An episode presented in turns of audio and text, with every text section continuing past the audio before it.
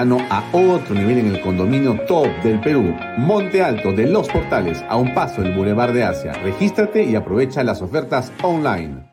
Coldwell Banker Realty, bienes raíces. Coldwell Banker número uno hace 23 años en Estados Unidos.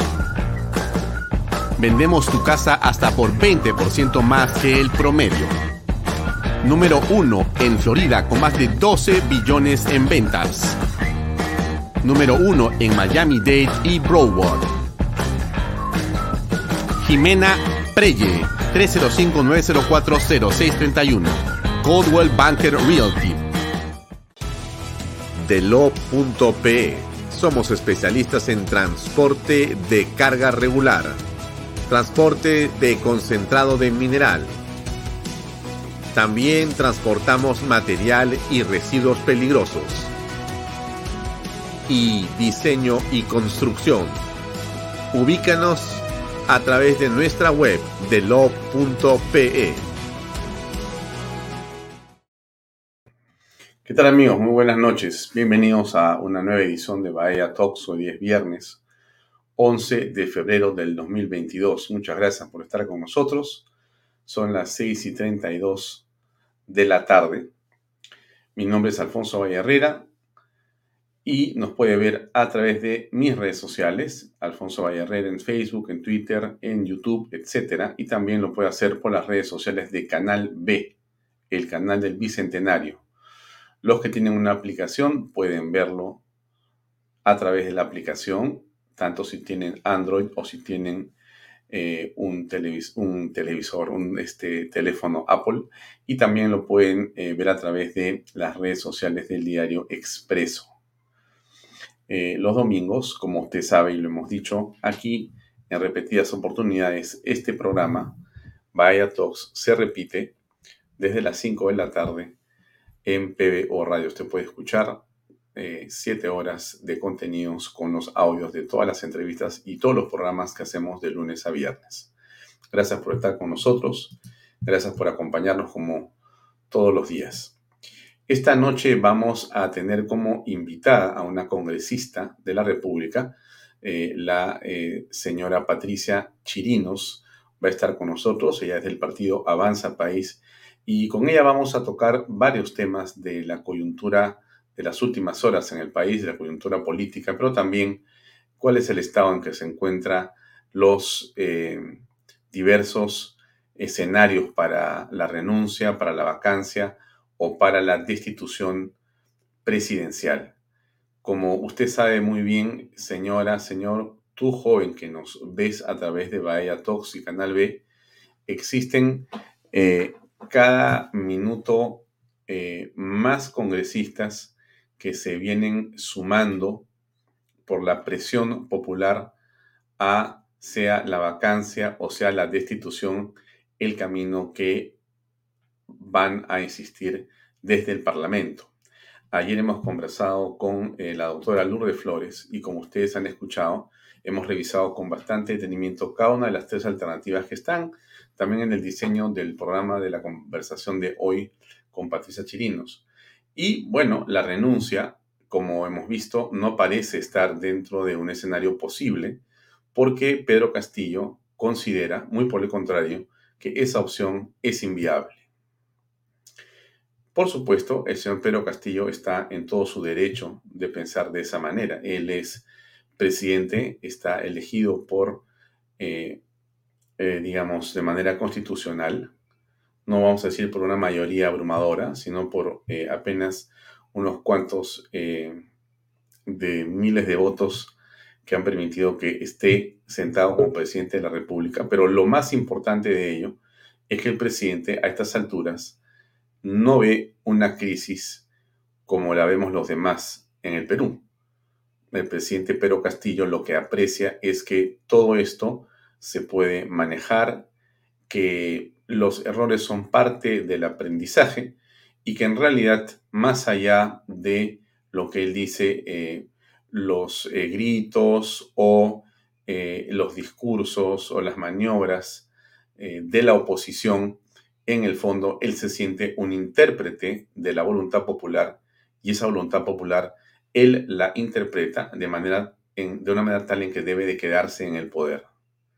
Debe de quedarse en el poder, debe eh, manejar las cosas como lo está haciendo en este momento, es decir, eh, nombrando a personas, eh, digamos, como las que estamos apreciando en este desfile interminable de mediocridades y de, digamos, sujetos o personas con una, digamos, experiencia muy discutible, muy discutible. Pero el presidente considera que esto está bien. Algunos dicen, pobre Castillo, pobre presidente del Perú, en realidad no tiene capacidad para entender o para comprender, y otros piensan o pensamos que esto es deliberado y que esto es parte de eh, una forma, de una intención, de una eh, manifiesta acción de Pedro Castillo y la gente que lo acompaña, local o internacional, en la asesoría política, que le marcan un camino como el que estamos apreciando nosotros en el país en este momento, que es el camino de la desinstitucionalización, de el brutalismo o el, eh, digamos, eh, escándalo permanente y la crisis sin fin en la que vivimos los peruanos. Eso que estamos apreciando con Pedro Castillo y que parece eh, una película de terror, eh, muchos creemos que va a incrementarse todavía, que estamos solamente mirando el principio. Y esto no es alarmismo y por supuesto no es golpismo. Esto es describir las cosas tal y como la percibimos cada día más peruanos. Las encuestas de desaprobación de Pedro Castillo lindan entre el 60%, las más, digamos, eh, no diría optimistas, sino las que mejor posicionan a, Pedro Castillo y las que llevan a un 70 u 80% de desaprobación. Seguramente vienen encuestas el fin de semana, donde los números van a ser los que yo le estoy indicando. Pero el punto está en que a pesar de todo ello, el presidente considera, piensa, cree que en realidad son eh, efluvios, son gritos, son vientos de guerra de la oposición y no significa en modo alguno que se le mueva a él ni, ni, un, ni un hálito de su cabello porque cree que está en lo correcto. Y la gente que lo acompaña, eh, por supuesto que piensa en lo mismo si un ministro es, digamos, cuestionado o si un ministro tiene eh, cualquier tipo de acusación sobre él, eso es eh, un escándalo que crea la oposición y la derecha. En realidad, eh, este es un gobierno del pueblo en el pensamiento de Pedro Castillo y la gente que está con él y que simplemente este, ya los consensos y, digamos, la crispación política debería bajar para dejarlos gobernar. En la práctica, lo que nosotros estamos apreciando es un copamiento del Estado, un copamiento y una captura del Estado de una manera eh, importante. Eh, han renunciado la viceministra de Salud, el viceministro de Justicia, y continúan las renuncias eh, que se siguen, eh, digamos, sumando en cascada. Mucha gente que tiene una carrera determinada en la esfera pública que no quiere verse arrastrada por lo que estamos apreciando en el gabinete del señor Aníbal Torres. Aníbal Torres que se ha convertido ya a estas alturas en un personaje memeable, ¿no? O en un personaje que por lo menos tiene eh, una eh, ascendencia enorme dentro de este, el imaginario popular en el sentido de la broma o de la risa o del tipo de declaraciones que tiene que dar que tratan de justificar lo que sea. Aquí le voy a poner una que me parece que tiene que ver con las mujeres, que tiene que ver con el doble rasero que tiene la progresía, pero que también tiene la izquierda y que, por cierto, este gabinete practica de una manera muy entusiasta. ¿Qué cosa fue lo que dijo el señor Aníbal Torres en la primera conferencia de prensa de creo que ocho preguntas que eh, desarrolló o en la que eh, respondió a la prensa hace unas horas? A ver, escuchemos esto que tiene una particular importancia eh, por la coyuntura que vamos a escuchar ahora sobre otros temas que quiero comentarles. A ver, escuchemos por favor. Ahí va. A denuncias que puedan haber contra los actuales ministros sobre violencia a la mujer, estoy solicitando a cada uno de ellos que me informen si tienen algún antecedente al respecto. O sea, el señor eh, se sienta después de haber eh, estado ya en una sesión del Consejo de Ministros, estando como ministro de Estado siete meses prácticamente, con muchos de los ministros que están ahí, conociendo del gabinete Valer a, eh, si no me equivoco, 11 o 12 de los 18 o 19, y dice delante de la prensa que va a esperar que le traigan eh, los ministros de Estado información si hay algún antecedente en torno a asuntos de violencia familiar, porque en realidad él no conoce. O sea, él ha estado en realidad en una especie de iglú, él ha estado en realidad en una suerte de eh, globo o metido seguramente en una especie de covacha en estos seis meses y medio donde estábamos los peruanos mirando cómo el país se va desinstitucionalizando, pero el señor Aníbal Torres aparentemente no ha visto esa realidad, porque es como que se hubiera levantado de la cama hacía cinco minutos para decirle, ¿qué tal ustedes que son los ministros y los periodistas? Sí he escuchado eh, la pregunta que usted me ha hecho sobre si hay o no problemas eh, con algunos ministros que pueden tener antecedentes de violencia familiar. Les voy a preguntar a los ministros a ver qué opinan ellos si tienen algo. Voy a pedirles si tuvieran alguna información que me alcancen, por favor, para poder yo también enterarme. Esa es la manera en que el señor Aníbal Torres, presidente del Consejo de Ministros del Perú, se dirige a la opinión pública, porque lo hace a través de los medios, con un cinismo impresionante, escalofriante. Escúchelo otra vez, por favor, escúchelo. Denuncias que puedan haber. Las denuncias que puedan haber. Él, él, que puedan haber, él no sabe qué hay. Él se acaba, como le digo, él acaba de entrar, estaba jugando tenis seguramente, o había ido a montar caballo o a cazar de repente focas, y de repente le han dicho, oye, mira, acá hay una conferencia de prensa, ven y siéntate. Entonces él se ha sentado y escuchen lo que dice. En cuanto a denuncias que puedan haber contra los actuales ministros sobre violencia a la mujer, estoy solicitando a cada uno de ellos que me informen si tienen algún antecedente al respecto. Ustedes que me informen si tienen. Si ustedes no me informan o si los ministros no me informan, entonces yo no me doy por enterado. Un abogado que diga esto es escalofriante. Yo entendería que una persona que quizá eh, podría eh, uno empatizar con ella porque no tiene cultura o no tiene educación o no tiene información porque vive seguramente en una de las comunidades indígenas no contactadas.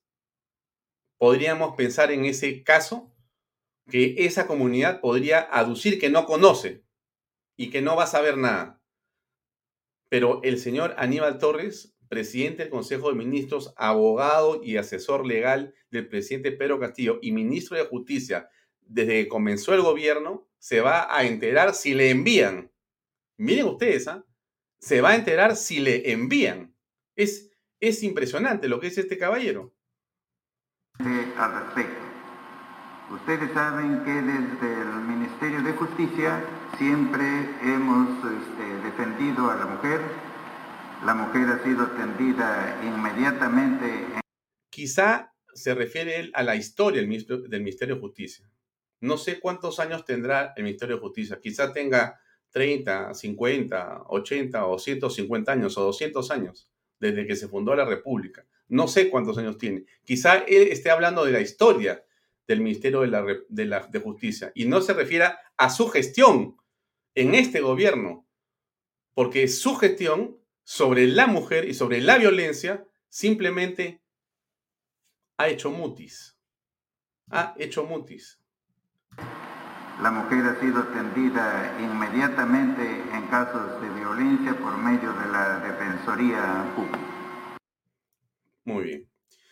Al respecto, hoy día el diario de Comercio publica un editorial. Yo le voy a leer un párrafo editorial. A ver, para que usted pare la oreja, por favor, y escuche lo que le voy a leer a continuación sobre este tema.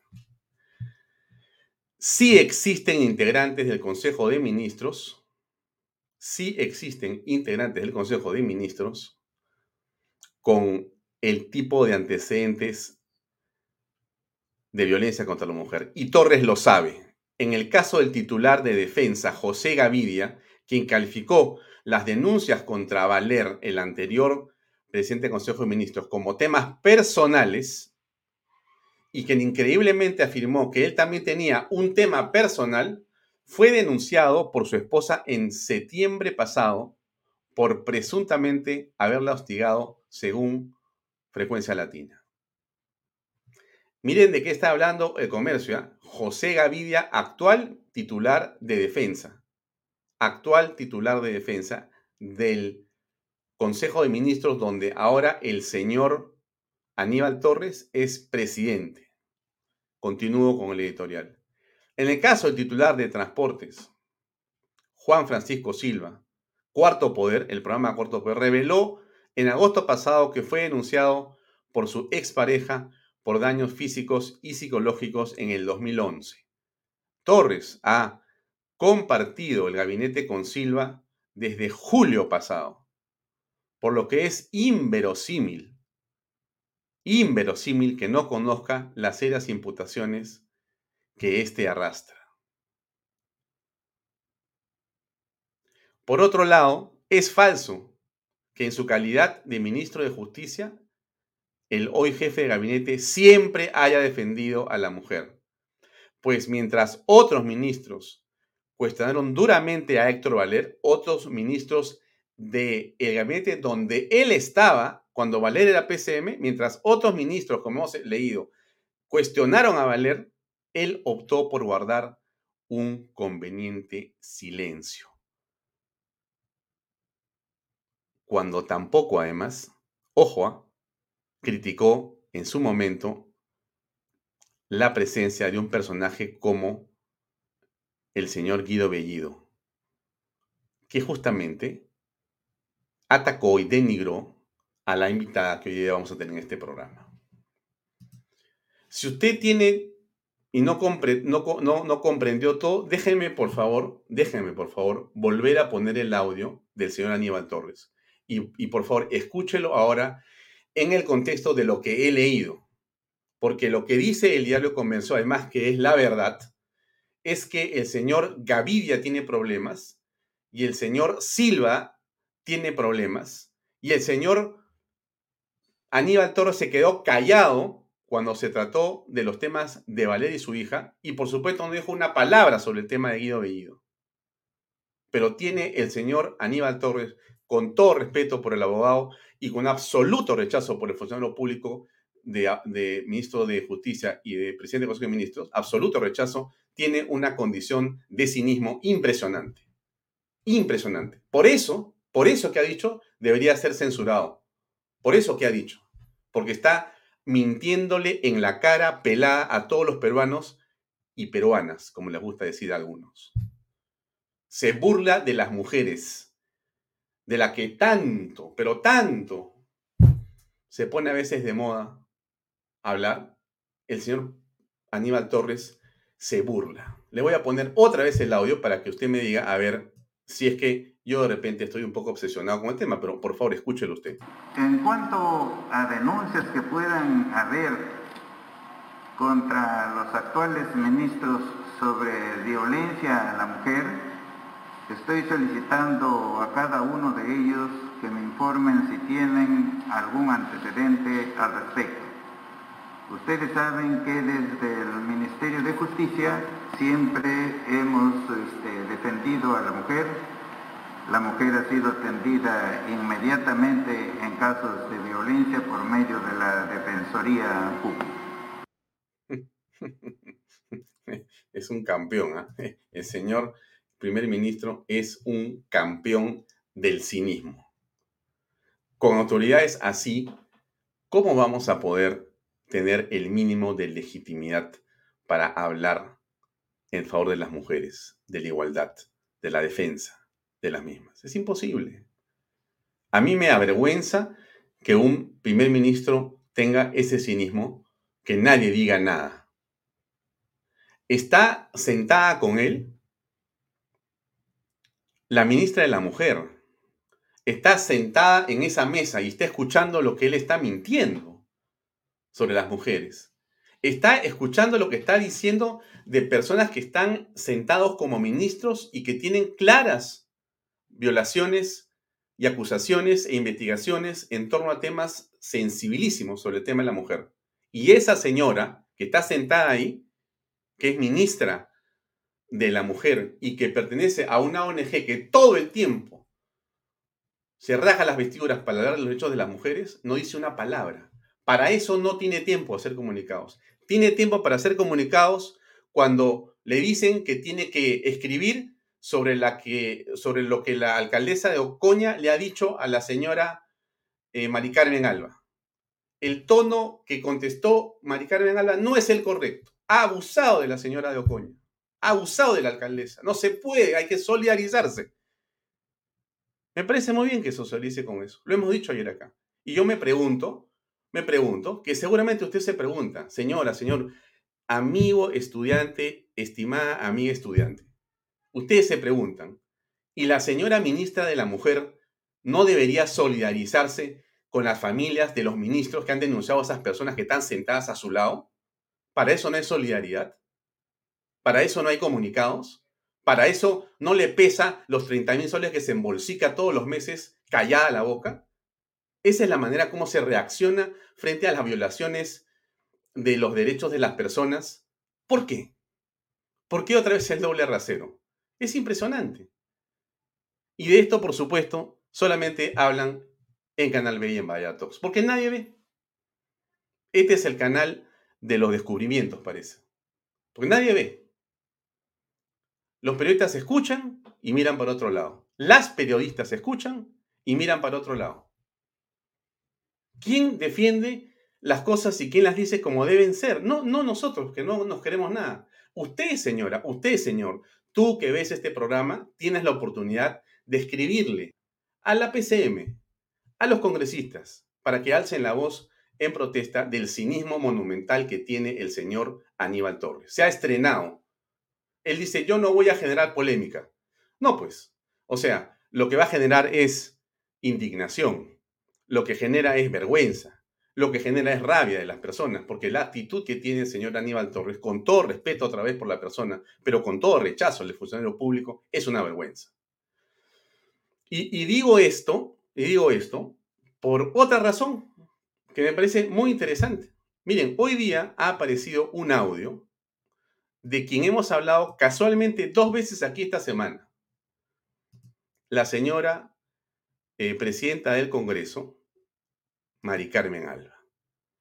A ver, hoy día publican un audio de una conversación que la señora eh, presidenta del Congreso ha tenido eh, en una reunión que hizo la Fundación Neumann un almuerzo, una especie de taller que han conversado una serie de personas congresistas en un lugar público, un tema que no tiene absolutamente nada de secreto por otro lado, pero que alguien ha grabado a la señora eh, Alba hablando por teléfono y, contando algunas cosas de lo que ella eh, seguramente estaría pensando o conversando.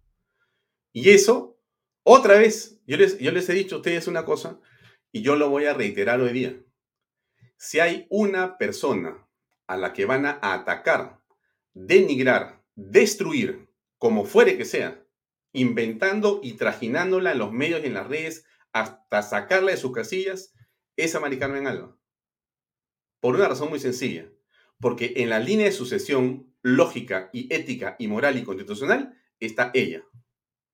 Y como ella no es Dina, porque ella no ha arreglado con los caviares el nuevo gabinete, si cae Castillo, entonces se la tienen que tumbar de todas maneras. O tienen que, de tal forma, asustarla o atacarla o, eh, denigrarla para que nadie piense que ella puede asumir la presidencia en la República. Y quieren hacer un Merino 2 con Mari Carmen Alba. Eso es todo lo que está pasando en este momento. Y usted es bueno que se dé cuenta. Yo creo que mucha gente se da cuenta. Yo no estoy revelando nada que la gente no piense, porque lo que yo digo, finalmente, lo converso con un montón de gente en las redes sociales. Me llaman por teléfono personas que ven este programa y que me dicen, eso es Alfonso. Entonces yo repito acá lo que otros están diciendo para alertarlos. Si usted no tenía clara la figura, téngala clara la figura. A la señora Mari Carmen Alba le van a hacer la vida imposible. Ni siquiera al Congreso de la República, sino es a ella, porque ella como no se ha puesto de acuerdo con los caviares, como no, no quiere, sino seguramente pasar a la historia cumpliendo la ley y no haciendo amarres como están acostumbrados a hacer ciertas personas, entonces, claro, le han puesto la puntería. Le han dicho, ah, tú no vas a transar, vas a ver. Y te vamos a seguir, te vamos a perseguir, te vamos a difamar y calumniar. Entonces, miren y escuchen ustedes el audio el día de hoy. Voy a compartirlo un segundo. Por acá está. Para que ustedes escuchen unos, unos, unos instantes. Ese es el audio. A ver, a ver si lo tenemos aquí. Creo que sí está. Efectivamente, subo el volumen y le pongo play. Ya está.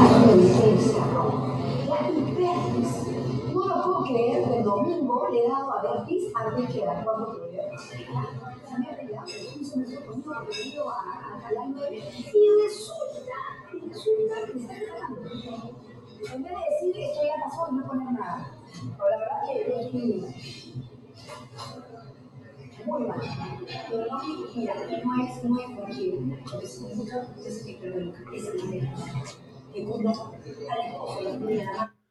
el audio que está colocado en eh, el día de hoy en las redes sociales se refiere a que la señora Alba no le ha gustado cómo el canal eh, que la entrevistó unos días antes, eh, después ha comentado cosas determinadas. Y está diciendo cómo es posible que hayan dicho eso, etc. algo absolutamente irrelevante, irrelevante. Que un político diga que no le gustó cómo es que un medio ha tratado A o B o Z, a nadie le interesa, porque esa conversación no interesa a nadie. Pero Sí interesa si de lo que se trata es de hacerle un cargamontón, de crear una narrativa, de hacer una historia, de urdir algo para decir, ahí están los golpistas. Y ese medio habla de golpistas, vacadores.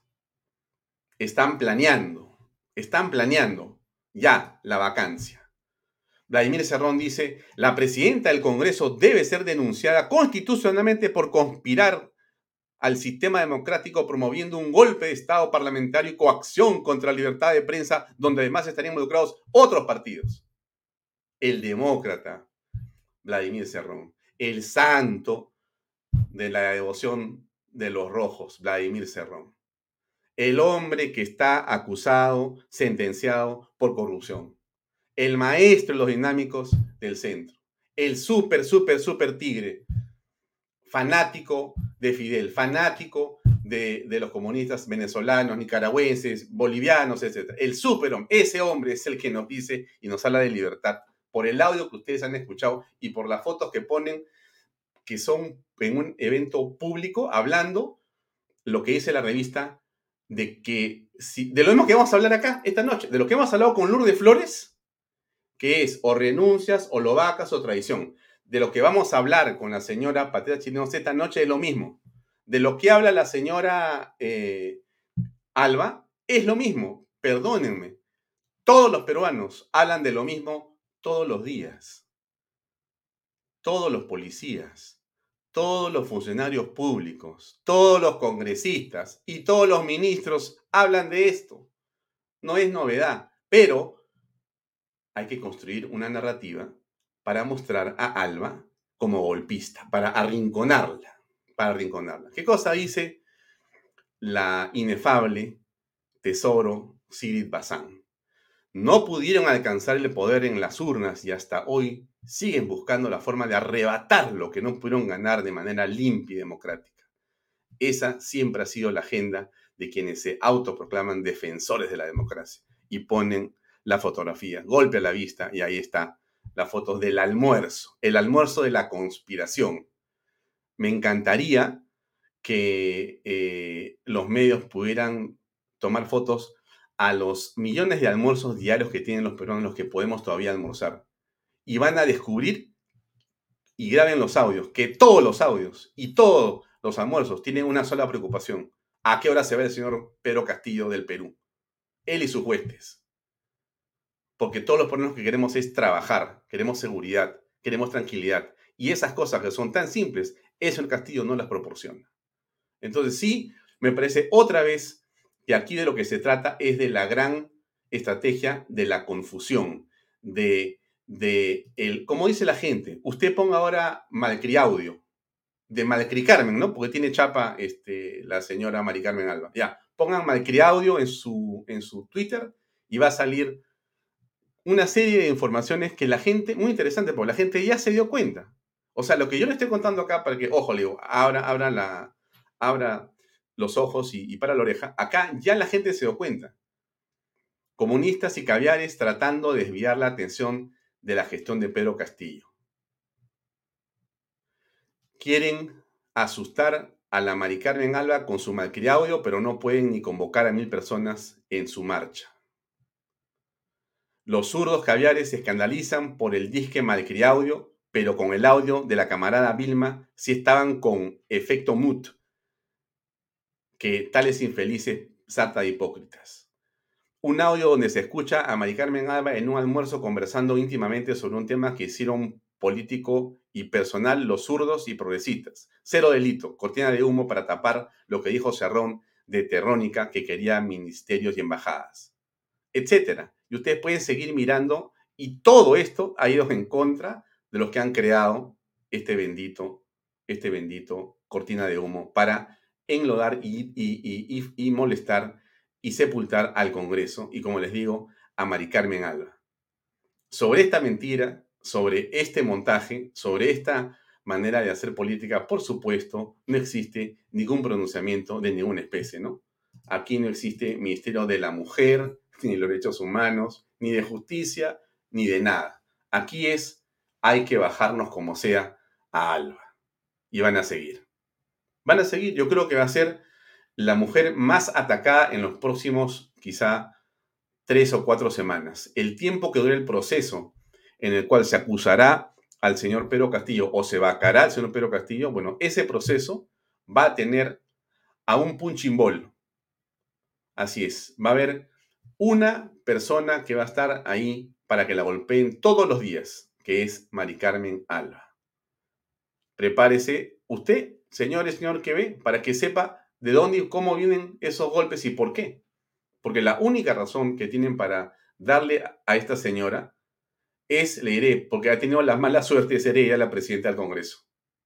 No es Mari Carmen. Cualquier mujer que estuviera sentada ahí, llámele usted el nombre que quiera, o cualquier persona que tuviera principios y valores iguales, estaría en el mismo lugar siendo blanco de calumnias y de ataques, porque es incómoda, porque molesta a una, eh, digamos, progresía, a un caviaraje que lo que quiere y tiene como objetivo es tomar el poder, no por elecciones, nunca jamás, sino a través de estos mecanismos.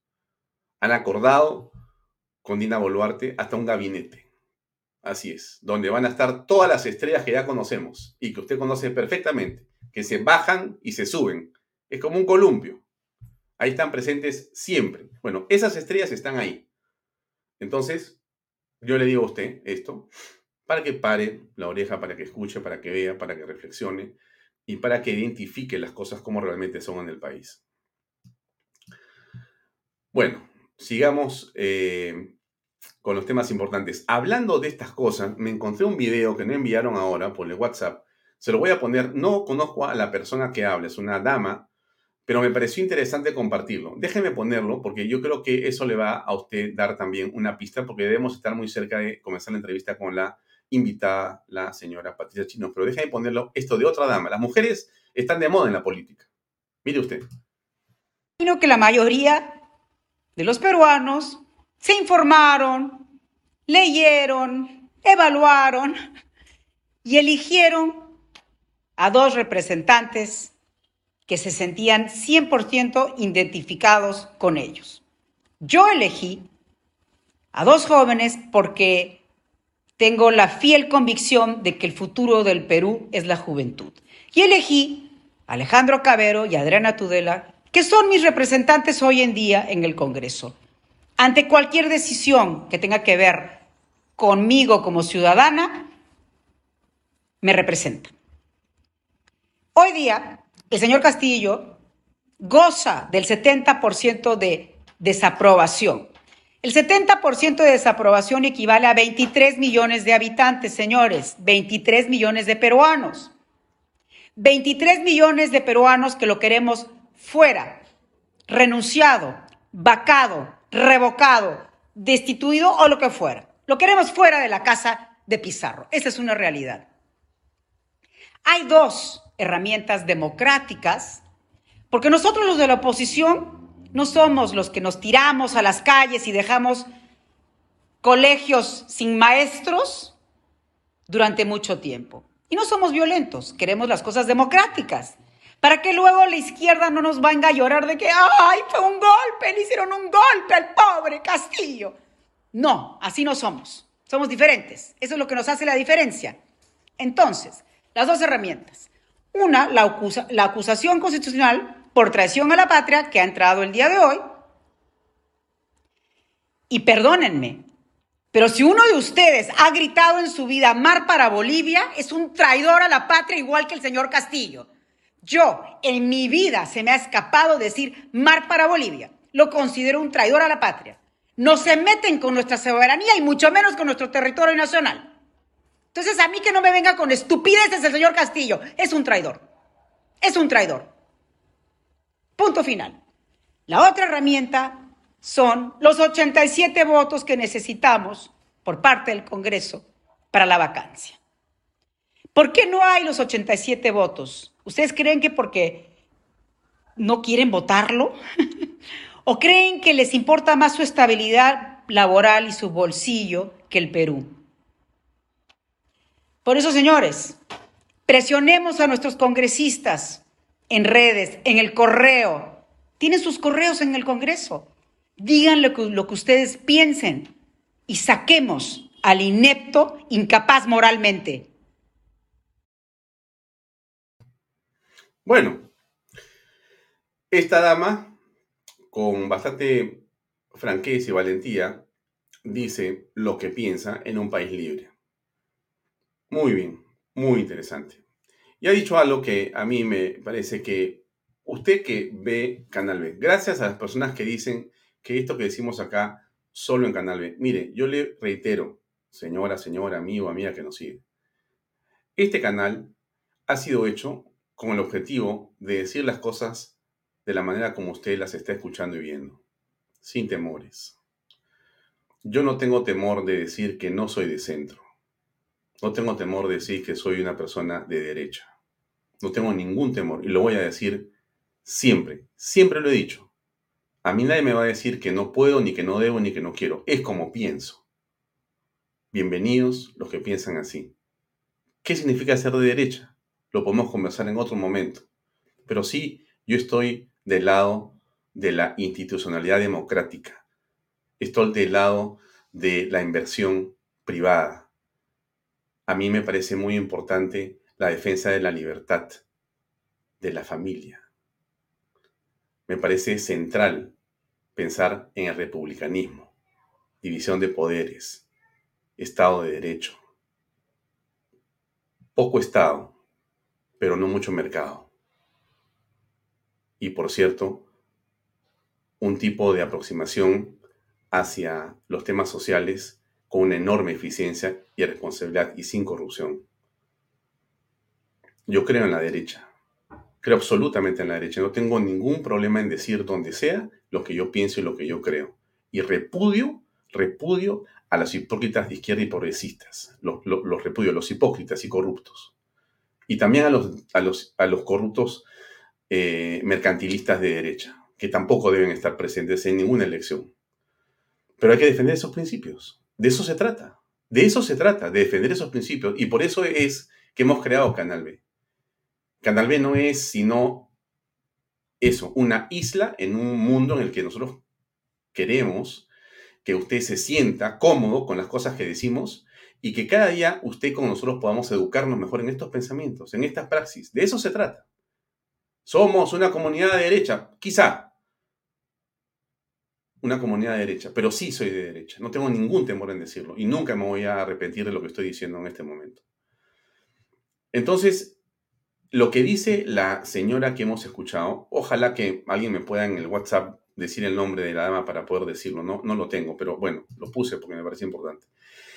Y después de esto pasamos con la entrevista con la señora Pati Chirinos. Miren, esta es la página web del Congreso de la República. La página web del Congreso de la República, congreso.gov.p. Lo que la señora ha dicho es parte del activismo que uno tiene que hacer ahora. Presionemos al congresista por el que votamos, en el que creímos, al que alentamos y al que pusimos en ese poder del Estado. ¿Dónde está el correo electrónico? Muy fácil. Entren a congreso.gov.p y pongan acá el botón congresistas. Clic. Y ahí están los correos de todos los congresistas. Toditos. Ahí están. Su nombre, su partido, su fotito y usted baja acá y acá tiene correo electrónico. Y si usted busca la oficina del Congreso, del congresista, en esta web, encuentra el teléfono de su oficina y lo llama por teléfono y le dice, por favor, quiero que me eh, respondas eh, cómo estás votando, porque tengo intención de que votes de esta manera, porque por eso voté por ti. Nos corresponde decir eso como ciudadanos, estimados amigos. No nos chupemos. Digamos las cosas con claridad. Si nosotros no somos capaces de sostener las cosas que pensamos, entonces ¿de qué se trata todo? ¿De qué se trata todo? Si usted no está, no está en capacidad de defender su posición y no lo quiere hacer, entonces no diga nada. Entonces tampoco se queje. Quédese en silencio simplemente. Pero los que queremos decir las cosas con claridad y en libertad, pues tenemos que aprender a protestar sin matar personas, sin quemar bienes públicos, sin destruir la ciudad pero con firmeza, con consecuencia, de manera permanente. Una manera de protestar es yendo a las marchas. Ya van a volver las marchas. Estoy seguro que van a volver. He escuchado de muchos colectivos que están en camino, pero también le digo que use esta página para conectarse con los congresistas. Son las 7 y 14 minutos. Vamos a invitar a nuestra eh, invitada, perdónenme la, la duplicidad de palabras, pero ya está con nosotros nuestra invitada Patricia Chirinos. Vamos a hablar si es renuncia, si es vacancia, si es destitución y en todo caso cómo está el ambiente en el Congreso, porque las horas pasan y las personas, como usted y como yo, también nos comenzamos a llenar de ansiedad. Ansiedad es lo que yo siento en la calle ansiedad. Por estas cosas que yo enseño acá y que enseñamos nosotros acá, la gente se está cansando. Vamos a preguntarle a la congresista eh, Chirinos eh, cuál es su opinión. Patricia, ¿cómo estás? Buenas noches. Gracias por acompañarnos. Hola, ¿cómo estás? Muy buenas noches. Muchas gracias por la invitación y por permitirme llegar a tu público esta noche y en estos momentos tan decisivos para el país. Eh, gracias, Patricia. Queríamos conversar contigo hace tiempo, hoy se da la oportunidad, la coyuntura cada día es más intensa en los temas políticos. Mi primera pregunta es, em, ¿cómo aprecias tú en este momento justamente el ambiente político en el Congreso con respecto a una de estas tres eh, posiciones o decisiones que seguramente en los próximos días ustedes, por lo menos el caso de la vacancia y de la destitución, tienen que tocar y tienen que debatir? ¿Cómo ves ese ambiente congresal? Bueno, son tres posibilidades para que podamos terminar con este gobierno, como tú lo has dicho. Uno es la vacancia, dos es la acusación constitucional y tres, podría ser también un tema de suspensión. Hasta el momento no veo yo que ninguno de los tres tome forma ni cuaje. Lo único que siento son eh, comentarios de preocupación de las distintas bancadas, ¿no? Pero no veo una determinación ni una decisión a lanzarse a hacer algo, a presentar una moción de vacancia, a presentar una moción de suspensión. No veo el ánimo aún. No sé si es por eh, falta de decisión, motivación, no creo que les falte a muchos eh, miedo o no entiendo muy bien qué es lo que se está esperando, ¿no? Sí he tenido oportunidad de conversar con los colegas, pero no veo el punche. Claro, pero ahí, ahí, ahí, Patti, podríamos decir lo siguiente. De lo que se trata es de construir eh, esta opción, sea la cualquiera de las que has mencionado tú, pero que en efecto termine exitosamente. Y la crítica, evidentemente, también está y pasa, bueno, directamente por ti, porque tú presentaste una eh, moción de vacancia que lamentablemente no terminó de manera satisfactoria. Entonces, en esta oportunidad, no podría ocurrir eso, porque sería eh, realmente de un desánimo y una desesperanza enorme que esto ocurriera. Entonces, lo que me imagino que está ocurriendo, porque lo estamos percibiendo a través de eh, los diferentes eh, WhatsApps y chats y conversaciones telefónicas y lo que vemos también en el mundo de las conversaciones en los medios de comunicación, es de que los congresistas están tratando de encontrar niveles de consenso. Yo me da la impresión, y dime tú si me equivoco, que Alianza para el Progreso, para comenzar a hablar de alguien, Alianza para el Progreso, con César Acuña a la cabeza, ha ido cambiando su visión de las cosas. Me parece que ahora está más cerca de la vacancia o de la destitución o de cualquier camino que hace un mes o dos meses. ¿O, es mi, equivocación? ¿Tú cómo lo ves desde adentro? No, yo misma que he sido muy crítica del señor Acuña como jefe de su partido, ¿no? Y que les dije en su momento lo, lo que yo pensaba de él en su cara, en todos los medios de comunicación. El día de hoy ya estoy, he sacado algunos twitters eh, felicitando su forma y su, su, cambio, ¿no? Creo que se ha abierto una puerta, eh, si bien es cierto, no ha dicho voy a apoyar una vacancia, pero creo que ha marcado una posición y creo que en este momento, pues, eh, por parte de él sí se nota un cambio. Sin embargo, no es así, por ejemplo, con la bancada de Acción Popular. Ahí no vemos un cambio todavía, vemos que esta bancada todavía continúa partida. Hay algunos colegas de allí que sí eh, quieren realizar un cambio, ya se dieron cuenta por fin que este gobierno no puede ir más, pero todavía hay otros colegas que se mantienen pues con la idea anterior, ¿no? Sí, ahora, a ver, para cerrar el tema de Alianza para el Progreso, entonces veo a una cuña más decidido. Eh, en unos videos que aquí pusimos hace poco, él declaraba, creo que era con Lucar, y decía, bueno, sí, pues eh, nos han engañado, en fin, ya no interesa lo que explicó, pero lo concreto es que como que en esta oportunidad, y creo que he escuchado incluso al congresista Salguana, que creo que es de APP, y a otros congresistas más que como que estuvieran perfilando eh, un deseo de efectivamente ir por la vacancia o ir por algo de eso. Entonces, parecería que esos votos vuelven al redil, si se quiere, ¿no es cierto? Así es. No miremos el pasado, Así es. porque tenemos que mirar solamente el futuro y de lo que se trata es de buscar consensos. En el momento que yo presenté la moción de vacancia, creo que fue importante, más allá de que no se haya conseguido en ese momento, se mostró a los actores verdaderos que querían seguir apoyando a, este gobierno de corrupción, ¿no? Hemos visto, pues, eh, la caviarada, la caviarada que hoy ya no quiere apoyar al gobierno y que hoy recién han despertado, ¿no? Los caviares recién han despertado y ven todas las falencias, delitos, actos de corrupción de este gobierno y las fallas en los ministros, pero que el día que yo presenté la vacancia, la moción de vacancia, no dejaron prosperar y hablaron pestes de las, de las fuerzas, de las bancadas que sí apoyamos el tema de la vacancia. Entonces, golpistas, te, han dicho golpista a ti en primer lugar. Me han dicho de todo, pero como a mí la verdad no me importa, yo tengo un objetivo. y mi único objetivo es que este gobierno cese, que ya no continúe gobernando este señor y su equipo de trabajo en el país. Así que no me importa, ya yo me he bañado en cinco litros de aceite, no tengo ningún problema. Muy bien. Ahora, eh, dejando a Alianza por el Progreso a un lado, regresamos ahora a ver lo que pasa con Acción Popular. Eh, Acción Popular ha tenido una serie de votaciones eh, extrañas, sinuosas, incomprensibles, sobre todo porque hemos visto lo que ha pasado con Acción Popular en el Congreso anterior. Es decir, votaron a Vizcarra y después como que se asustaron de lo que pasó y terminaron, en fin, confundiéndose y no sabiendo qué hacer.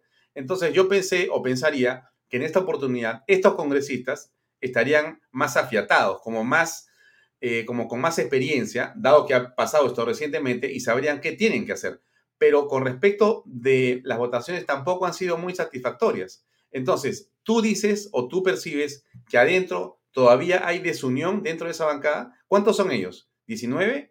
¿17? ¿20? Eh, no sé si está Patti ahí. Creo que se congeló la imagen. No me extraña que eso pase cuando hablamos de política en este programa. Pero igual, eh, usted me sigue viendo, ¿no es cierto?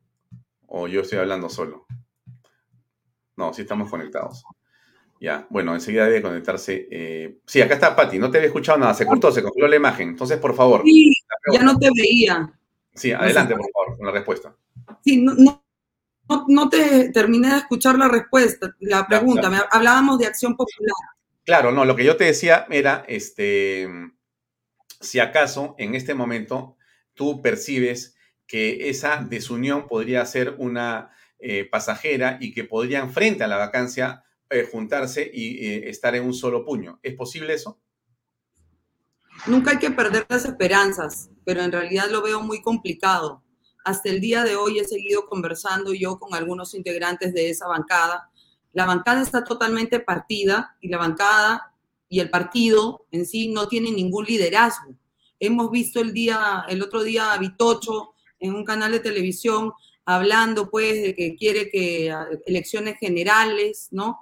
Después hoy ha salido en un medio de comunicación que el señor quiere ser alcalde de Lima. Entonces no entiendo bien, o quiere reelegirse en el Congreso, o quiere ser alcalde de Lima. Yo lo veo a él un muy buen cuadro como para que se presente a la presidencia, así que habría que animarlo en ese sentido pero creo que eso también le serviría para unificar y consensuar ese partido y esa bancada, ¿no? Les hace falta una cabeza, les hace falta un líder, que si bien es cierto, Mari Carmen Alba sí tiene un liderazgo importante eh, dentro de la bancada y dentro del partido, pero les falta unificarse. Y creo que ese es el mensaje, no solo para Acción Popular, sino ese es el mensaje con el que tenemos que trabajar el objetivo número uno para conseguir el real objetivo es en este momento la y eh, la búsqueda del consenso, porque si no, definitivamente esto no se va a conseguir. Y yo te decía que si bien es cierto en un primer momento eh, que yo pedí el tema de la vacancia, que no, no se llegó a su fin, pero sí pusimos el tema sobre la mesa. Y eso fue importante, porque desde ahí se han venido desencadenando todos los días una peor situación, que es ya la crisis espantosa en la que vivimos en este momento. Que sí se tuvo que dar la vacancia en su momento, creo que ahora todo, todo el mundo dice que sí, porque hemos perdido dos meses con este gobierno de corrupción. Ahora, eh, ¿tú eh, consideras que eh, este audio que hemos escuchado el día de hoy, no sé si has sabido lo que publicaron con respecto a esta reunión que había tenido eh, algunos congresistas con Mari Carmen Alba en un hotel y el audio donde, el audio realmente no tiene ninguna importancia, pero la reunión en sí misma como una reunión de vacadores o de golpistas, casi parece decir o querer decir la publicación. ¿Qué opinión te merece eso? Para empezar, hoy me reía con unos colegas y les decía, si hubiera sido una reunión de vacadores o golpistas, como le quieren decir, perdón, yo hubiera sido la primera invitada y hubiera sido la, la ponente oficial y yo no estuve invitada a esa reunión. Yo creo que simplemente fue una reunión de análisis de la realidad nacional, ¿no? Por parte de la Fundación Neumann, que además creo que siempre está haciendo este tipo de reuniones. En algún momento me han invitado, pero no he podido participar. Que paren esa reunión para almorzar, creo que todos tenemos derecho a almorzar un rato, ¿no? Y, que nos tomen una foto, nadie estaba haciendo nada malo, ni siquiera bebiendo licor, ni mucho menos. Y la conversación de Mari Carmen me parece pues lo más sano del mundo, hasta zanahoria, diría yo, porque es hablar con eh, la opinión que tiene uno sobre algún medio de comunicación. Y ese es el trabajo que tenemos todos los días. Estamos conectados directamente los congresistas con los medios de comunicación y escogemos todos los días a qué entrevista vamos. Entonces, creo que es un ataque por las puras. Creo que eh, se han ensañado con Mari Carmen Alba, que además está haciendo una excelente labor como presidenta del Congreso, ¿no? Está llevando en este, en este medio caótico y de crisis, ella intenta llevar el equilibrio. Entonces, tiene todo mi apoyo. Yo veo cómo Mari Carmen se rompe el lomo todos los días, descuidando muchas veces a su familia con tal de, de trabajar en el Congreso. Ya, ahora tú dices que es un ataque o un comentario o una situación, eh, digamos, dirigida o que no tiene importancia o que en realidad eh, no tendría un sentido político, pero desde otro punto de vista, más bien eso que ha ocurrido con este medio tiene un sentido político de ataque hacia ella por lo que representa en el Congreso. O sea, aquí se está viendo un fustán, como se dice, ¿no es cierto? Acá se está viendo una hilacha.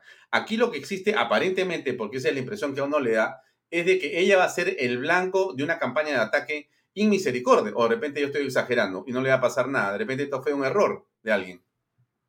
No, ella es el rostro principal del Congreso y por lo que vemos, como no tienen ninguna carnecita para, para, para criticarla o para eh, un escándalo, para mostrar y hacer una cortina de humo, eh, pues se agarran de lo que sea ya, se agarran de lo que sea, incluso con mentiras, ¿no? Porque ni siquiera es que se puede decir, ah, qué buen equipo de investigación de este medio de comunicación. Me parece pésima la investigación, ¿no? Está muy mal armada la nota, el audio no dice nada, es totalmente amarillista. No se ha hecho un buen trabajo periodístico en ese sentido. Sí, considero que ella es el blanco de todos los ataques por ser el rostro principal del Congreso de la República. Y como ahora todos estos caviares y además toda la gente del gobierno quiere atacar al Congreso porque seguramente su visión final es cerrarlo, pues entonces sí, el Congreso está personificado en nuestra presidenta y la van a atacar, pero aquí tiene gente que la vamos a defender. No nos vamos a callar. Bien, a ver, pero otro tema que tiene que ver con las mujeres es lo dicho por el señor Aníbal Torres en la conferencia de prensa que dio hace unas horas eh, con los periodistas.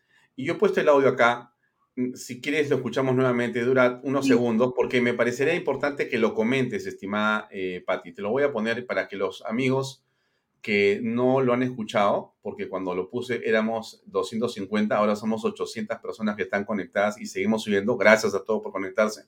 Saludos a los 800, este, muchas gracias. A los 800, a 816 son ahora. Excelente. Ya, muy bien. Entonces voy a poner otra vez esto para escucharlo y, comentarlo. Eh, por favor, ahí va, ahí va, ahí va. A denuncias que puedan haber contra los actuales ministros sobre violencia a la mujer, estoy solicitando a cada uno de ellos que me informen si tienen algún antecedente al respecto. Ustedes saben que desde Justicia siempre hemos este, defendido a la mujer. La mujer ha sido atendida inmediatamente en casos de violencia por medio de la Defensoría Pública. ¿Qué piensas de eso? Uy, pienso que ahora se quiere hacer el don justo. Ahora sí quiere utilizar a las mujeres para mostrarse como un buen ministro, alguien que respeta al sexo femenino, ¿no? Alguien que respeta a las mujeres cuando en verdad sabemos que ni el propio presidente de la República eh, nunca ha tenido respeto por las mujeres, porque ponía, ponía premieres misóginos, ¿no? Eh, ahora lo último, lo del señor Valer, pues ya ni qué, ni qué hablar de ese señor, ¿no? Un irrespetuoso total, por eso le he puesto una denuncia en ética junto a mis compañeras de Avanza País. Ahora, yo quiero, yo quiero centrarme en una parte importante de la declaración de Aníbal Torres, que es la siguiente. Él dice que él espera que los ministros le traigan a él la información sobre si existe algún caso o tema relacionado a eh, abuso o situación con familiares o mujeres. Pero eh, eso me parece que es de una hipocresía enorme porque hoy día, por ejemplo, el comercio recuerda en su editorial que el señor eh, em, José Gavidia, ministro de Defensa, tiene una denuncia de em, maltrato, de temas familiares, de hostigamiento, y que el señor Francisco Silva, que es ministro de este, Transportes, también tiene en el 2011 una denuncia por daños físicos y psicológicos a su pareja. Y que el señor Aníbal Torres se ha olvidado de lo que pasó con la hija del señor y esposa del señor Valer, porque no dijo una palabra. Y que el señor Aníbal Torres, siendo ministro de Justicia, en tu caso, en tu caso, no dijo nada por, por lo de Guido Bellido. Entonces, ¿cómo el paladín de la defensoría de repente se ha quedado? Eh, no sé, está en otra. Está, pidiendo documentos, dice. Estoy pidiendo información porque no estoy enterado de nada. ¿Cómo es eso? Nadie dijo nada y aquí lo único que quieren es lavarse las manos. No es lo que en verdad piensan. Y además, si supuestamente el premier es el que debe escoger a los ministros, o sea, este señor lo mínimo que puede hacer es una pequeña investigación con su equipo de trabajo, ¿no?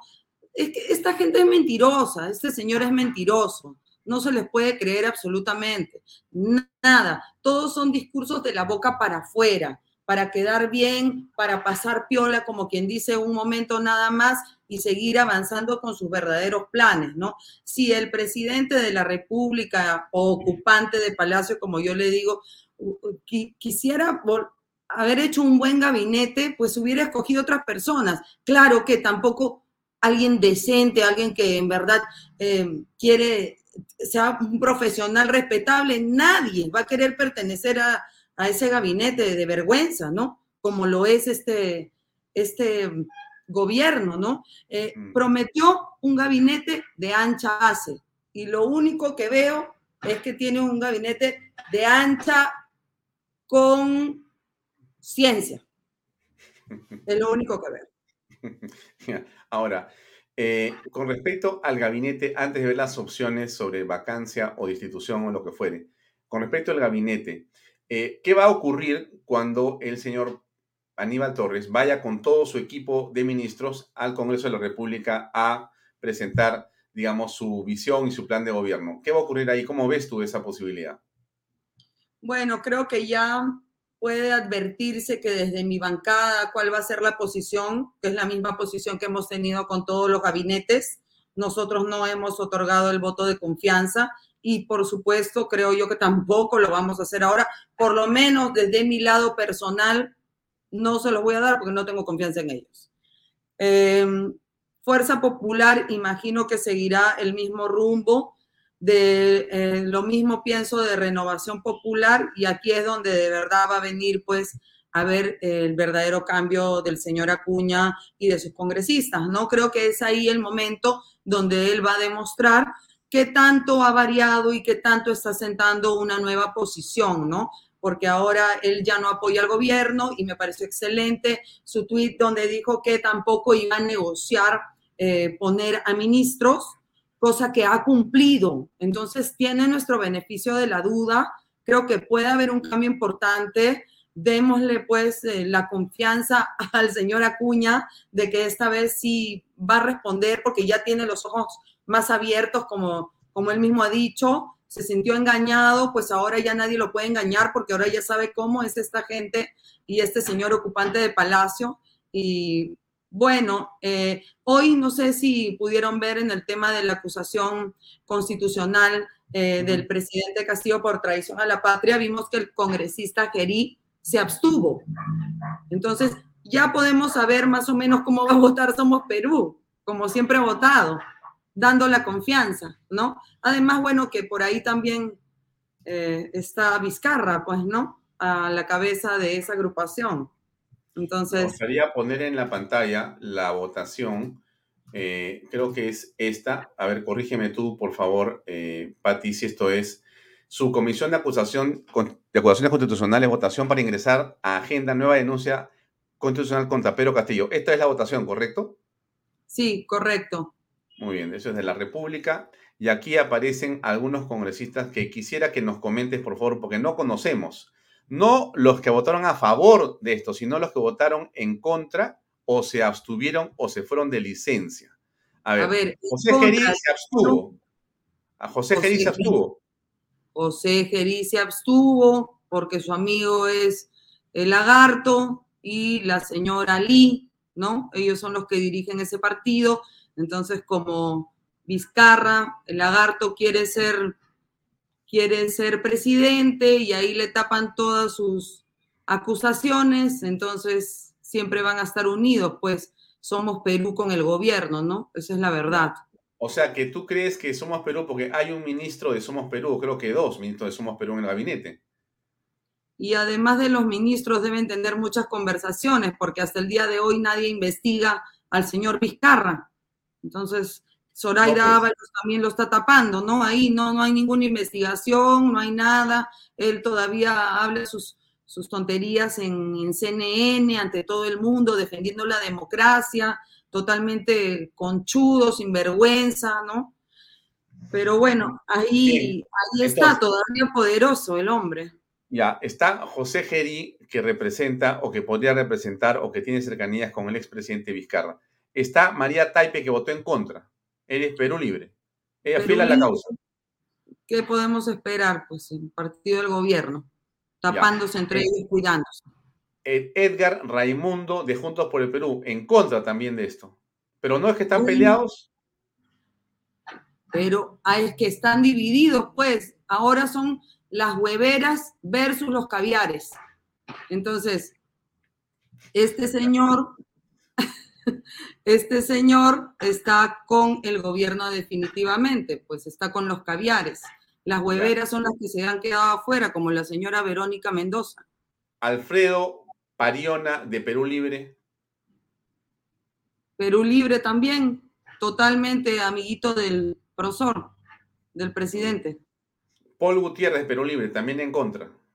También, ellos todos van a votar en bloque respaldando. Igual que Valdemar eh, Cerrón, que se quedó con ganas de ser primer ministro, también. Y esa es la votación, pero finalmente se pudo eh, sostener la votación y ya pasó digamos, al Congreso de la República la acusación. O sea que ahora va a tomarla un congresista, me imagino, ¿no es cierto? Sí, bueno, todavía no hemos visto quién, qué congresista la va a tomar. Desde luego, si lo tengo que hacer yo, lo haría con mucho gusto. Como ustedes saben, yo he dicho varias veces que estoy a favor de cualquiera de las tres formas, por supuesto, bien hechas y, constitucionalmente, ¿no? Eh, para sacar a este gobierno. Así que ya saben los congresistas que cuentan conmigo en cualquiera de los casos. Quiero también agradecer al congresista Cabero y a la congresista Moyano que le han puesto fuerza para que esta acusación ingrese. Así que mm. han hecho un buen trabajo. Oye, yo estoy sorprendido de una cosa que te voy a confesar. Mira, tú sabes que en este programa, eh, bueno, conversamos pues todos los días, ¿no? En la tarde hay una conversación, o sea, una entrevista como la tuya. Pero en realidad tenemos un nivel de troleo bajo sinceramente, porque me imagino que debemos ser muy aburridos para los troles y no quieren entrar a molestar. Entonces, a veces entra uno o una, ¿no? Y entonces, este, insulta un poco, pero después la gente misma le dice, pues, oye, retírate de acá. Pero el día de hoy, eh, Patricia Chil, tú eres como una especie de imán, porque has atraído a todos los troles, te están persiguiendo los troles del gobierno. ¿Qué pasa si te trolean?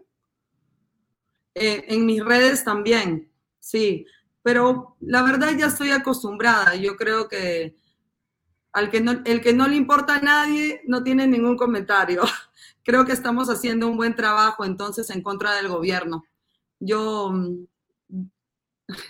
es como un pitbull, ¿no? Ya se le mordió, ya se le hirió de muerte.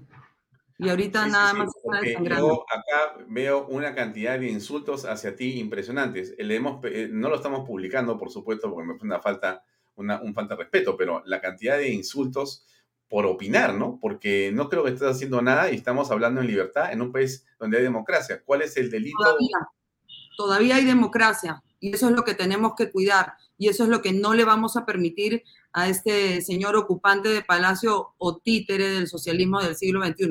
No se lo vamos a permitir, señor Castillo. Renuncie de una vez y sigan insultando a los troles, porque de verdad me tienen sin cuidado.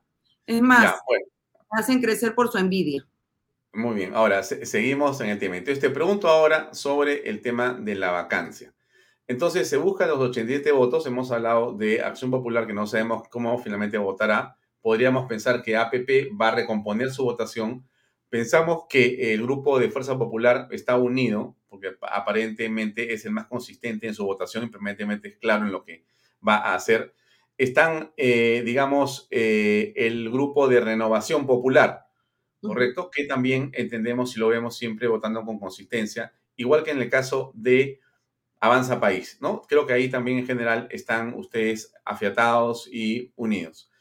¿Qué tienes a continuación? Los morados dicen que no y que votarían por, por la vacancia, lo que dicen, he visto en comunicados, no van a ir por la confianza, pero en general como que ellos están de acuerdo y ahora se han vuelto, bueno, vamos a llamarlo así, golpistas junto con todos, o sea, junto con ustedes. Todos ustedes son golpistas, ellos también se han sumado al golpismo porque dicen que votarían por la, por la vacancia del presidente. Se suman ahí tres votos, que no sabemos qué va a pasar, porque de repente a la hora de la votación negocian y se van con un ministerio. Pero si no es así, podrían estar votando también por la vacancia. Bueno, espero que no negocien y espero en verdad que por el país puedan venir de, del lado bueno, ¿no? Y aquí los vamos a recibir con los brazos abiertos Creo que ya hay buenas muestras de, ese cambio también. Creo que salió un congresista a hablar del tema de la vacancia y dijo que cada día era más fuerte el tema de incapacidad moral. Entonces ya se puede ver una luz en ese sentido. Moraditos, vengan a nosotros, hagamos consenso, conversemos bonito y votemos por la vacancia. Después tenemos otros grupos, estimada eh, Patricia, y uno de ellos es el grupo de Podemos. Eh, en ese grupo de Podemos está eh, el congresista Carlos Anderson, que yo entendería, por lo que he visto en sus tweets y sus comentarios, de que él más bien habría cambiado su posición, dado los hechos, y que ahora estaría también cercano a la posición de una vacancia presidencial. ¿Te parece a ti? Bueno, el, el congresista creo es es una sola persona, ¿no? Esa bancada. Yo sobre todo cuando veo las declaraciones del congresista Wong, es cuando sé cómo va a pensar esa bancada, más que el congresista Anderson, ¿no? Que creo que habla por sí mismo. Pero cuando yo escucho al congresista Wong, sé cómo se va a inclinar esa bancada. Así que todavía tengo que hablar con el congresista Wong porque no he visto que haya dado ningún anuncio últimamente. Ya, ¿y por qué te parece tan importante el congresista Wong? Explícame eso, porque no, no sabía. Yo, o sea, sí, sí lo conozco, he hablado con él alguna vez hace, hace muchos años, eh, en otro congreso, en otro momento. Pero ¿por qué crees tú así? ¿Es tan determinante su opinión o en todo caso él maneja la vocería y el consenso en todo caso? ¿Es así?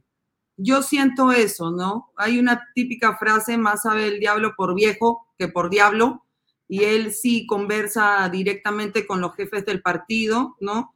y él, él es el que lleva la voz. Siempre eh, converso antes con él porque se sienta junto a mí, es el segundo vicepresidente, y cuando me dice algo es certero. Yo lo tomo así. No, no ocurre lo mismo con las declaraciones de Anderson. Ya, pero Anderson por lo menos maneja su voto y él ha dicho públicamente lo que va a hacer con su voto. Y eso ya es, como dices tú, uno más a la causa. Bueno, que venga también Anderson. Excelente. Muy bien. Ahora tenemos. Ya, este, después, eh, ¿qué tienes más allá de lo que hemos hablado? Porque Juntos por el Perú, yo creo que está esperando, no sé, pero creo que ellos se van a quedar, como hemos visto en las votaciones, con el gobierno, junto con Perú Libre y con la nueva bancada de cinco miembros donde estaba Valer. Creo que eso, eso ya es, digamos, una bancada oficialista completamente, todos ellos, grupo oficialista como este gobierno va a caer por angas o por mangas, por cualquiera de las tres formas o mecanismos que nos brinde la Constitución, Juntos por el Perú se hundirá y caerá con el gobierno, como merece. porque ellos toda la vida han sido sus cómplices y solamente por ellos este gobierno se sostiene. Así que se hundirán en lo más fondo del desprecio de la población peruana. Ya, en tu cálculo, en tu cálculo eh, matemático que también imagino que haces eh, como muchos peruanos, ¿tú ves 87 votos para una vacancia por incapacidad moral o para algo así? ¿Ves 87 votos ahora? ¿Calculas que hay? No. Nada. No, no los veo. Si los viera, créanme que ya hubiera presentado la moción de vacancia. Incluso. No, pero, no puedes presentarla así nomás tú otra vez. Tendrías que. Hubiera consensuado, pues, para eso. Claro, ya no, ya no como antes. No, ya no. La estrategia no puede ser la misma siempre. Por eso ahora estamos conversando con todas las bancadas, con las fuerzas políticas, tanto así que el presidente de mi partido, Aldo Borrero, presidente de Avanza País, ha enviado cartas a todos los jefes de los partidos políticos para poder tener reuniones, para acercarnos. Al primero que le enviamos fue al señor Acuña y todavía no hemos tenido una respuesta, pero la estamos esperando. Y también ya el día de ayer se enviaron las cartas a todos los demás eh, jefes de partidos. Así que nuestra intención, como que creo que es la de todos los otros partidos, es de conversar, de llegar a un consenso, de ya no presentar una vacancia simplemente para poner el tema y iniciar un camino, sino que esta vez lo que se presente y lo que se haga sí tiene que llegar hasta el fin, porque esto ya no soporta más, esto ya se desbordó. Es por eso también que paralelamente hemos ido con la acusación constitucional que ha presentado este grupo de ciudadanos. Yo también tengo lista una acusación constitucional, que es una acusación constitucional que no solamente eh, se reduce al tema de la traición a la patria, sino que abarca todos los temas de delitos e infracciones que ha hecho este gobierno desde el primer día que este señor estuvo en Palacio, cuando no quiso ir, eh, cuando no, no quería despachar en Palacio, ¿se acuerdan? Quería despachar, él había decidido que iba a despachar en Zarratea. Eso también es una infracción constitucional, por si acaso. Ya, pero cuando hablamos eh, de infracción constitucional, tengo la impresión, y te rogaría que lo aclares, que se necesitan menos votos es igual que el caso de la traición a la patria o es distinto? La, eh, para una acusación constitucional es por mayoría. Por mayoría. Mm, por mayoría sin eh, la comisión permanente. Sin los miembros de la comisión permanente. O sea, son en realidad, eh, creo que, no sé, 56 votos o algo así. 66. 66 votos, ya. Hay 66 votos. Bueno, es más fácil trabajar 66 votos que 87. Claro, claro, pero tú, tú percibirías que sí hay 66 votos. Yo creo que sí se pueden conseguir. Sí se pueden conseguir. Además, todos los días siguen saliendo cosas nuevas de parte del gobierno ya va a ser un momento que esto va a ser insostenible. Y, te digo otra cosa, o es esto o simplemente van a cerrar el Congreso. Entonces los congresistas también nos tenemos que poner las pilas, ¿no? No estar eh, legislando por Zoom, no, hay que llegar a la acción. Mm, porque tú eh, crees como eh, huevo duro, como este Fernán Altuve, que efectivamente eh, no es que esté más cerca de la salida el presidente, sino que podría estar más cerca el Congreso del cierre por parte del gobierno. ¿Te parece eso o no? ¿Hay un riesgo? Hay un riesgo. No opino exactamente igual que el señor, pero hay un riesgo, porque si no nos ponemos las pilas, entonces sí nos van a cerrar si seguimos pensando, consultando con nuestra almohada, esperando a ver qué dicen los, los antiguos congresistas en la televisión, no vamos a llegar a ningún lado. El Perú necesita en este momento una toma de decisión, necesita acción. Por eso aprovecho tu pantalla también para invocar a todos los jefes de los partidos, a todas las bancadas, a que conversemos, a que busquemos el consenso, porque si no, al final nos quedamos sin Congreso. Eso es lo que va a terminar pasando, esa es la realidad. Porque esta gente, este gobierno sí quiere cerrar el Congreso. Sí o sí. ¿Te, parece a ti o es una exageración o una calentura de cabeza o una alucinación? Acá no hay exageraciones. Acá fue una exageración de desprendimiento, de, de bondad y de querer ayudar a un presidente en noviembre, eso fue una exageración, porque lo que debimos hacer en su momento fue vacarlo y no estaríamos en el problema que estamos ahora. Mm. Ese fue el momento de la vacancia.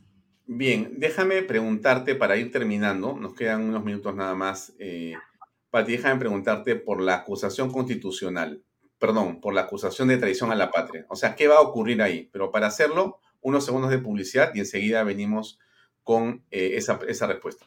Unos segundos. Vive este verano a otro nivel en el condominio top del Perú, Monte Alto de Los Portales, ubicado a un paso del Boulevard de Asia y de exclusivas playas al sur de Lima. Regístrate en losportales.com.pe. Ahí está la página web y aprovecha las ofertas en línea.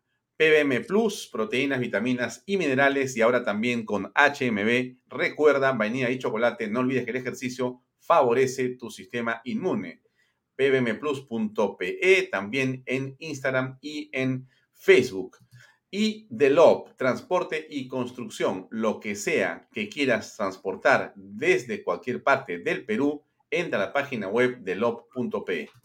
¿Qué va a pasar con la traición a la patria, Pati Chirinos? Bueno, yo creo que este es el camino que tenemos en este momento. El tema de esta acusación constitucional a pesar que, bueno, es solo un punto traición a la patria, por eso te digo que mi acusación constitucional también ya está lista.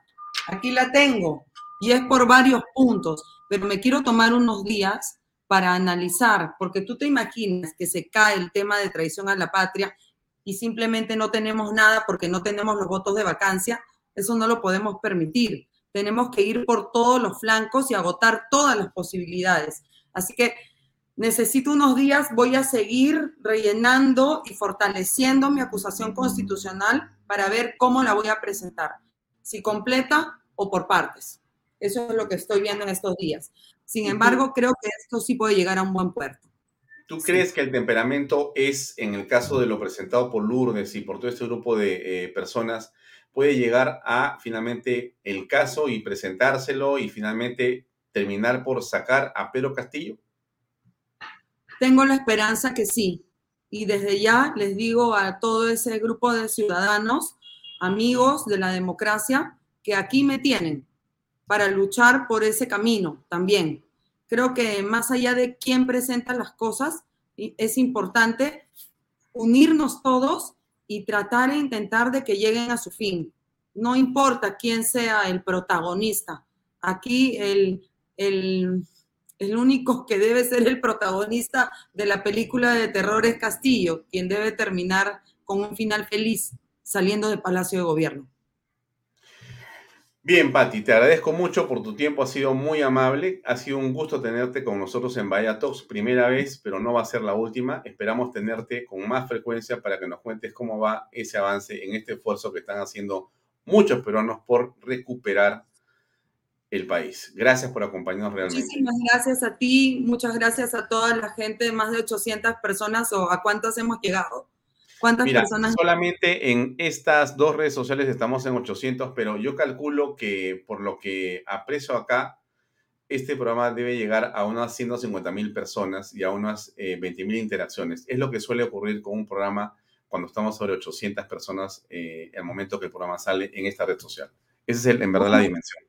Entonces, muchas gracias por permitirme llegar a tanta gente que en verdad cree en la democracia. No nos fijemos en los detalles ahora, si me cae bien la que habla, si no me cae bien. Eso no es importante. Aquí solo tenemos un objetivo y el objetivo es sacar al ocupante de Palacio de Palacio. Hay que sacarlo de ahí. Este señor ya no puede seguir gobernándonos. Tiene que prevalecer la libertad, la democracia no hagamos caso a lo demás, nada de eso es importante. El ministro de Salud es una cortina de humo de los caviares que están rajando y rajando del hombre. ¿Qué importa si todos los ministros son malos? Nunca han puesto un ministro bueno. Eh, encima, este es el, que tiene menos culpa porque solamente es charlatán. Los otros eran eh, eh, vínculos con terrorismo, con Movadef, ¿no? Entonces, no, no, no nos distraigamos en tonterías. Aquí el objetivo es sacar a Castillo de Palacio, nada más. Que viva la democracia, un abrazo para todos y seguimos en la lucha. Gracias, Patti. Muy buenas noches. Muy amable. Hasta otra oportunidad. Gracias. Bien, amigos, era la congresista Patricia Chirinos. Hemos hablado de los temas que están en la actualidad. Antes de despedirnos, no me olvido de poner algo más de mi publicidad. Vive este verano a otro nivel en el condominio top del Perú, Monte Alto de los Portales, ubicado a un paso del Boulevard de Asia y de exclusivas playas al sur de Lima. Regístrese, ahí está, losportales.com.p y aproveche las ofertas en línea. Y PBM Plus de vainilla y chocolate, no se olvide que el deporte y la alimentación son fundamentales en su sistema inmune. Compre PBM Plus en boticas y farmacias a nivel nacional y para más información pbmplus.pe encuéntrelos también en Facebook y en Instagram. Y Delop, la mejor empresa de transporte. Lo que sea que quiera transportar, llame a Delop, la página web delop.pe. 7 y 56. Gracias, estimados amigos. Ha sido un programa estupendo. Gracias por acompañarnos como todas las noches, como todos los días, de lunes a viernes estamos acá. Nos vemos el próximo lunes a las seis y media con más de Vallatox y con más en Canal B. Gracias realmente por la compañía y por el apoyo y por el soporte. Nos vemos, Dios mediante, la próxima semana. Muy buenas noches.